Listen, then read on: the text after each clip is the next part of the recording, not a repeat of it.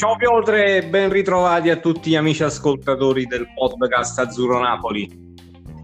Ciao Matador, buongiorno, buongiorno a tutti voi amici ascoltatori e benvenuti a questa nuova puntata del podcast Azzurro Napoli eh, dove vi andremo a, ad aggiornare un po' sulle ultime notizie del mercato del Napoli, la cui notizia principale è quella eh, della prossima e imminente cessione di Milik e poi andremo un po' insomma, a fare eh, il punto della situazione in vista della partita del Napoli col Parma. Esatto, allora, allora situazione ma... Milik eh, direi di partire subito a bomba, no? E, mh, mm, oggi, stamattina, insomma, prime visite mediche per lui in Austria eh, con la Roma, perché ovviamente il suo problema dei due crociati rotti Uh, insomma, hanno suggerito alla squadra giallorossa di fare degli accertamenti un pochettino più accurati Uh, quindi oggi dovrebbe essere previste le prime visite mediche poi ce ne saranno altre nei prossimi giorni e insomma si formalizzerà credo in maniera definitiva l'accordo tra Napoli e Roma e anche tra Napoli e il giocatore che dovrebbe formalmente rinnovare il contratto per poi essere ceduto alla Roma. Mm formalmente in prestito, se ben capito. Poi questa dovrebbe sì. essere la prima. Sì, qualcosa del genere. Un prestito oneroso, parlava... obbligo di riscatto. Si parlava di circa... Esatto, di circa 3 milioni per il prestito, 15 per il cartellino e ulteriori 7 di bonus. Di bonus eh, esatto. questo che diceva mh, Gianluca Di Marzio ieri e questo poi dovrebbe essere un po' l'accordo raggiunto dalle due dalle due società. Sembra a questo punto solo sì, questo. E, e, probabilmente anche l'inserimento di due giovani del, della primavera della Roma che passeranno poi al Napoli. Uh, comunque... Napoli sembrava poi intenzionato a inserirli nella sua squadra primavera a quel punto. Esatto, sì, esattamente. Comunque la cifra, diciamo, pattuita, se confermata questa qui, non è, non è niente male, insomma, sono riusciti comunque a venderlo a una cifra più che dignitosa, considerando sempre appunto il giocatore in scadenza di contratto.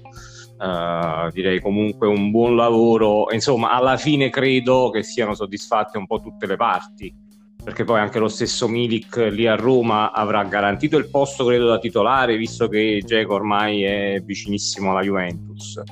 Uh, guadagnerà comunque quasi il doppio di quello che guadagnava a Napoli quindi comunque eh, può ritenersi soddisfatto anche lui. Mi sembra un accordo che comunque appunto va a uh dare soddisfazione un po' a tutte le parti coinvolte. E, ehm, poi si parla sempre anche di altre cessioni, tra virgolette, minori, se vogliamo, ovvero di calciatori eh, interessati. Eh, da, da, insomma, ecco, il Benevento era interessato a due calciatori, Unas e Younes.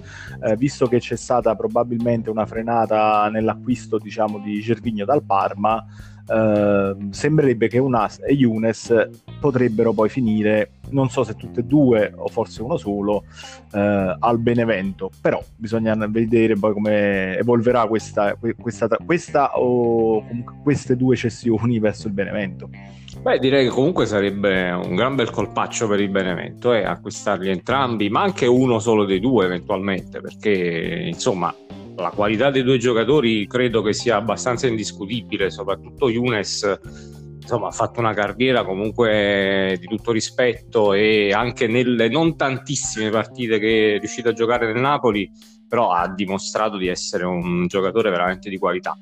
E, e un As stessa cosa comunque, non, non, è niente male, quindi acquistarli entrambi per il Benevento davvero sarebbe, sarebbe un colpaccio sono giocatori che messi in un contesto di una formazione che eh, non deve raggiungere obiettivi di vertice eh, possono veramente dare un ottimo contributo.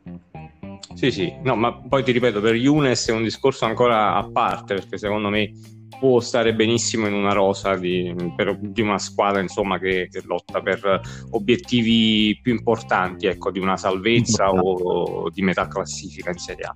Sì, sì. Poi tra ieri e oggi abbiamo assistito a una sorta di caso mediatico, se vogliamo, ovvero mh, quello relativo al calciatore Battiste Santa Maria, eh, un centrocampista dell'Angers che si è appena trasferito al Friburgo in, Ger- in Germania e che sembra che insomma, sia stato in trattativa con il Napoli. E, però poi ha fatto delle dichiarazioni poi ieri diciamo piuttosto particolari dichiarando che comunque eh, ne hanno parlato appunto anche con il Napoli ma il Napoli non aveva intenzione di investire eh, sull'acquisto del, del, del, calciatore ma probabilmente solo con un prestito o quant'altro. E quindi eh, poi alla fine il calciatore è finito al Friburgo tu che idea sì, ti sei fatto di questa? Sì, sì, un po' paradossale, diciamo, come cosa. È, è la gente che ha parlato, eh, non, non, direttamente il calciatore, mm. eh, dichiarando insomma che il costo del cartellino era di intorno ai 15 milioni, ma addirittura che il Napoli non avesse questi soldi da poter investire sul giocatore.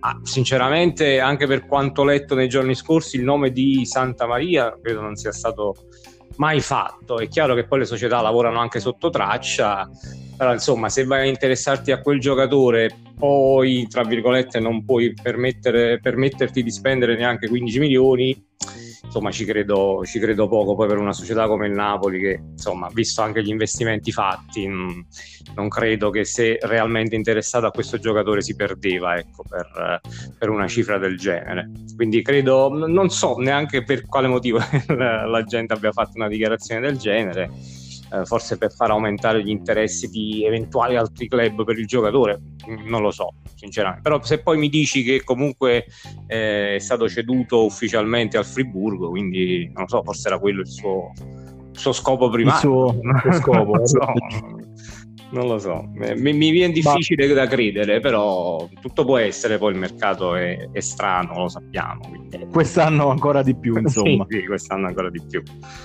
quest'anno se, se, normalmente è strano, quest'anno lo possiamo definire folle per certi sì, versi. Sì, sì.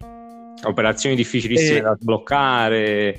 Uh, di ogni tipo, di ogni società, a parte ecco, il Chelsea, che forse quella lì, sai, in Europa ha speso di più di tutto, di tutti, però le altre sono abbastanza ferme tutte quante. Com- comprese le spagnole poi. Comprese le spagnole che sono comunque altre, so- compreso anche il Paris Saint Germain per esempio, che sappiamo negli scorsi anni ha sempre uno o due colpi li ha sempre piazzati anche di, di un'importanza di economica, sì, importante. Insomma.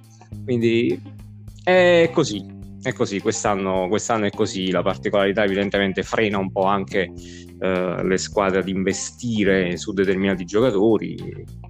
Vediamo, vediamo un pochettino come si va a chiudere poi il mercato, manca ancora qua, qua, qualche giorno.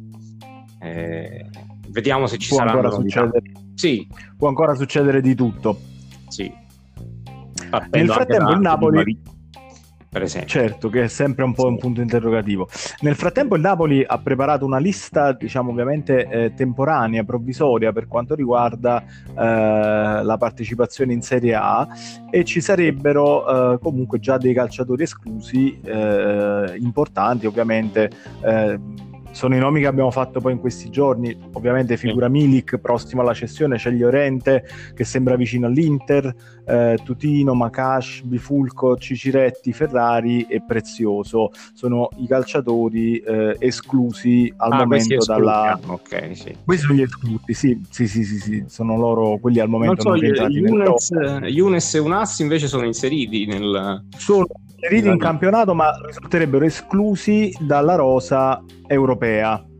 Ah, okay. dalla lista UEFA. Mm, eh, è un po' più restrittiva, diciamo. È sì. un po' più restrittiva e dunque loro resterebbero fuori da, dalla, lista, dalla lista UEFA, diciamo. Sì, sì. E quindi di fatto, eh, insomma, poi saranno questi i nomi sul quale il Napoli andrà a lavorare e sta già lavorando per le, sì, per le sì. cessioni. Sì, ma infatti lo, lo, lo, abbiamo detto diverse volte anche lo stesso Llorente, insomma si, si aspetta ecco, che eh, trovi una squadra che possa accollarsi con uno stipendio abbastanza importante. Eh, ma insomma non credo proprio che, che, resterà a Napoli anche perché non, non, non troverebbe proprio spazio sinceramente quindi eh, buono anche per lui, insomma, che va a terminare la carriera. Ma non, non ricordo esattamente quanti anni ha, ti dico la verità, mm. però forse una, uno o due anni ancora buoni livelli li può fare, però in una squadra che gli possa garantire quantomeno di giocare, se non tutta, almeno metà delle partite, altrimenti, insomma, non, non, non credo proprio che, che, possa continuare a restare a Napoli. Sì, con, con le premesse che abbiamo insomma, intuito sì. già anche per quest'anno. Invece avvicinandosi alla partita uh, Parma-Napoli di domenica alle 12.30, ieri ricordiamo il Napoli si è allenato regolarmente, insomma poi alla luce delle indicazioni anche trapelate da questo allenamento soprattutto insomma, la Gazzetta sembrerebbe eh, presentare delle novità di formazione rispetto a quello che insomma, avevamo ipotizzato nella giornata di ieri, perché addirittura si parla tra i pali di Merè e non di Ospina. Ecco, eh, evidentemente ascoltano i nostri consigli. L'avevamo detto, insomma, Meret era giusto che era favorito. Sì.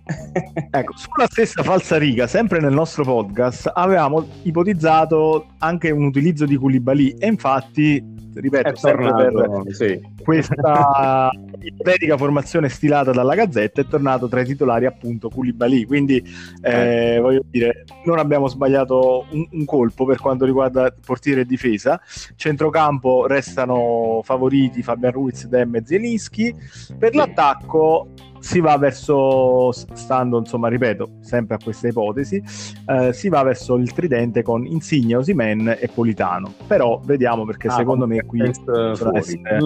Mm. o Mertens fuori. Uh, ho i miei dubbi. Io, guarda, ti dico la verità, secondo me Mertens sarà, sarà titolare. Bisogna vedere tra Osimen, Politano e Petagna. Sì. sì. Bisogna capire se giocherà a destra oppure centrale, ma secondo me a destra. Voglio, voglio azzardare perché Napoli, secondo me, deve, deve trovare coraggio. Può, può, permettersi di giocare una partita con Insigne Mertens e una prima punta come Osimen o anche lo stesso Petagna.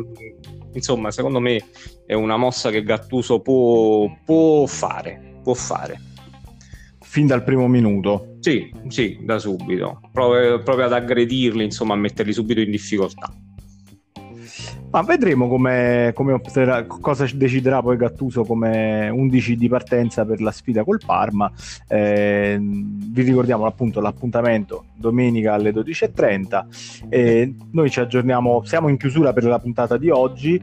Eh, Matador, salutiamo i nostri ascoltatori. Un sì. forte abbraccio. Vi invitiamo sempre a seguirci su tutti i canali social, su Instagram, su Facebook e su tutte le piattaforme di podcast. E ci, ascol- ci, ci ritroviamo domani domani per una nuova puntata appunto di Azzurro Napoli. Esatto, un salutone a tutti. Domani è sabato, quindi insomma siamo alla vigilia del match col Parma. Eh, ci saranno ancora ulteriori indicazioni per quanto riguarda la formazione, sicuramente. E Piotr, grazie sempre e un salutone a tutti. Forza Napoli.